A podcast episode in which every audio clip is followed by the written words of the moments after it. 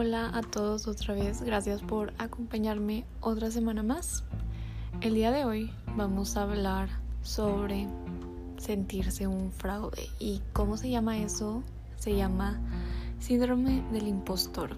Y quiero hablar de esto porque estoy segura que en algún momento les ha pasado o se sienten de esa forma, pero hay personas que no saben que ya hay un concepto para ese sentimiento, o sea, ya hay un término que puedes utilizar y aunque tú creas que solo tú te sientes así, la verdad es que no.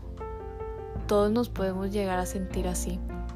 ¿Y qué es el síndrome del impostor? El síndrome del impostor es cuando tú te sientes insuficiente para tu puesto, un cargo que tengas, cuando sientes que no das lo que deberías de dar, que alguien más podría hacerlo mejor, no sabes por qué estás ahí, por qué te escogieron a ti, si no eres lo suficientemente bueno.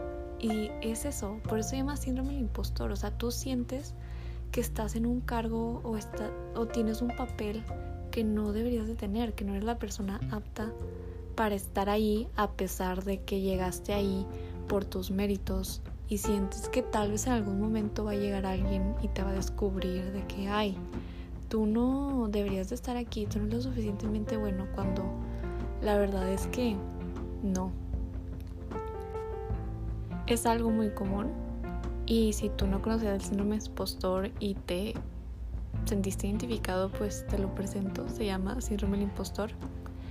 Y quise hablar de eso porque yo lo conocí hace poquito, hace unos meses, viendo una TED Talk, creo.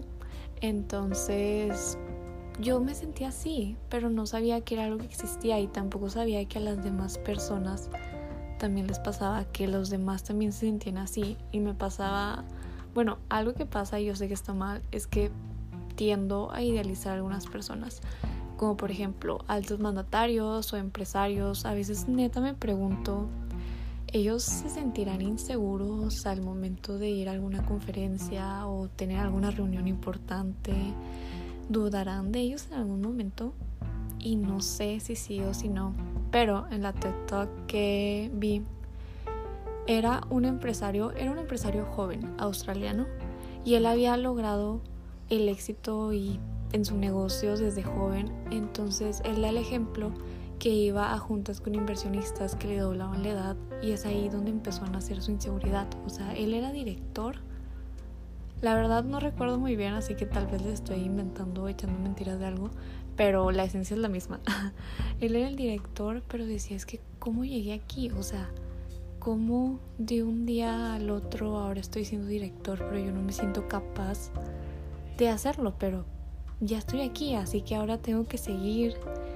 Y es eso, sientes esa presión que no te sirve de nada, porque al fin de cuentas tú ya estás en ese puesto, tú ya estás en ese papel y te sientes así como si alguien te fuera a descubrir, pero la neta, nadie te va a descubrir y solo tienes que seguir. Les cuento esto porque ahí vemos donde hasta personas súper importantes, empresarios, también pueden llegarse a sentir así. Y no necesitas ser un súper empresario, tener un súper cargo para sentirte así. De hecho, si no me equivoco, eh, todo lo del síndrome del impostor empezó con una psicóloga que empezó a investigarlo dentro de una universidad. Se dio cuenta que varios estudiantes tenían el mismo patrón de comportamiento, o sea, no importaba que tuvieran buenas calificaciones, que fueran buenos estudiantes, se sentían como que no merecían estar ahí, como si alguien más lo podría hacer mejor, como si no fueran suficientes para hacerlo. Y es algo importante de reconocer y de ponerle un nombre porque de esta forma podemos saber que no somos los únicos que les pasa eso. La mayoría de las personas que sufren de síndrome del impostor sufren en silencio. Por lo mismo de que te da miedo que alguien te descubra que no eres lo suficientemente capaz para hacer lo que deberías de hacer. Cuando si le preguntas a tu compañero, a tu amigo, puede que se esté sintiendo de la misma forma. Entonces se encuentra cierto confort, cierta, cierta tranquilidad en saber que es algo que le pasa a más personas, que no solo eres tú que el problema definitivamente no eres tú. Y el problema aparece cuando estamos en un entorno de competitividad o cuando el cargo o puesto que tienes es importante, tienes muchas responsabilidades y tú te sientes con la necesidad de tenerla, de estar a esa altura, de tener esa capacidad para estar en ese puesto. Y les doy mi ejemplo, como por ejemplo, es algo demasiado común en universidades, porque en mi caso yo pienso que tenemos la misma carrera, tenemos la misma edad, pero tal persona ya ha hecho esto y yo solo he hecho el otro. Y ese es el problema. Y algo que a mí me sirve como para sentirme más tranquila fue algo que me dijo una amiga, compañera, conocida con la que me tocó trabajar. Y en verdad fue algo que me cambió mucho la manera de pensar. Y es que tú te comparas con la gente que tienes a tu alrededor, porque tu entorno, lo que haces, puede que esté haciendo lo mismo que tú o más que tú, pero si tú sales de tu entorno, de tu realidad y vas y le cuentas a otra persona, como a tus papás o a tus tías, para ellos va a ser como, wow, ¿cómo puedes hacer tantas cosas? Y es algo que me pasa, o sea, yo en mi día a día siento que estoy haciendo lo normal, que hasta debería de hacer más. Pero voy y le cuento a mis papás o le cuento a mis amigas y es como, pero ¿cómo haces tanto? ¿Cómo tienes tiempo? Y yo soy como, no, pues no hago tantas cosas. Y es por eso, porque siempre nos comparamos con gente que está haciendo más que nosotros. Nunca nos comparamos con alguien que está peor o que hace menos que nosotros.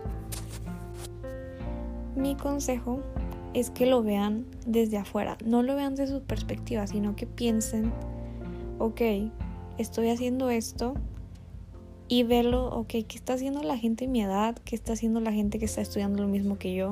No solo lo veas en la gente que está haciendo más. Y aparte, ni siquiera deberíamos de compararnos con los demás. Deberíamos tener una métrica que solo midiera nuestro desempeño. Nosotros contra nosotros, no nosotros contra cualquier otra persona. Pero eso es algo ya más complicado. Así que lo que les puedo decir es que donde están parados, lo que están haciendo, el puesto que tengan, la universidad en la que estén, si están ahí es por mérito propio, porque ustedes hicieron las cosas para poder llegar hasta ahí. No fue cuestión de suerte, algunas veces tal vez puede o tal vez alguien te haya ayudado, pero recuerden eso, no es suerte, es gracias a su trabajo, a su tiempo, a su esfuerzo. Y hay que usar el síndrome del impostor como motivación. Si tú te sientes insuficiente para un puesto o para hacer lo que estás haciendo, úsalo para aprender más, para prepararte más. Y sé completamente sincero contigo mismo. ¿De verdad crees que no eres suficiente? Haz algo al respecto y si identificas que es solo tu cabeza diciéndotelo, recuerda que tú no eres tus pensamientos. No dejes que la competencia te presione al nivel que llegues a dudar de tu trabajo, que llegues a dudar de ti mismo. Porque repito, si estás ahí, es por algo, es porque tú te lo mereces. Y sí, suena muy simple, pero es algo que de verdad necesitamos recordar, porque se nos puede llegar a olvidar o nos podemos nublar con tantas cosas, con tantas dudas o tantos pensamientos, que se nos olvida quiénes somos, se nos olvida qué hacemos, porque estamos ahí y que somos igual de buenos que cualquier otra persona. Y básicamente es eso. Ese podcast estuvo cortito, pero es algo importante a considerar si tú no sabías de la existencia del impostor syndrome, del síndrome del impostor, perdón, ahora la sabes y si te llegas a sentir identificado, pues ya sabes que tú no eres el problema, es algo que me pasa a mí, te pasa a ti, le pasa a mil millones de personas más. Entonces no te preocupes, no pongas No te pongas tanta presión a ti mismo. Si quieres puedes investigar un poco más al respecto. Hay miles de videos explicándolo, hay miles de publicaciones, hay investigaciones acerca del síndrome del impostor. O puedes comentárselo a algún amigo, te digo. Puede que tanto tú como tu compañero se sientan de la misma forma y hablándolo tal vez les ayude a los dos a decirte, ay, ¿cómo puedes pensar eso? Claro que no eres súper bueno o eres imprescindible en este trabajo o en tal cosa. Y como conclusión, recuerden que nuestra mentecita es demasiado buena creando problemas e inseguridades que no existen, así que no se dejen engañar por su mente ni por sus pensamientos. Son más que eso.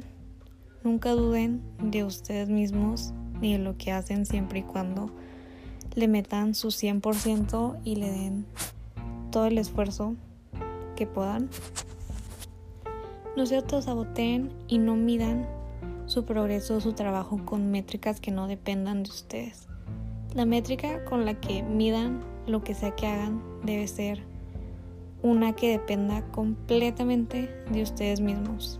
Eres tú contra tú mismo en esta vida, tú contra tu yo del pasado, así que Ténganlo muy en cuenta, recuérdenlo, tatúenselo en la frente para que se acuerden siempre.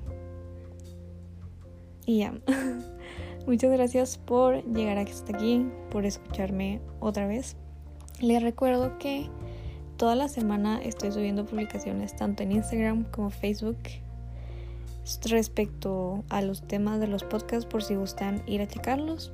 Intento subir siempre cosas que sean de utilidad, así que los invito a que le den like, le den follow al Instagram, al Facebook y que esperen el próximo episodio la próxima semana. Bye.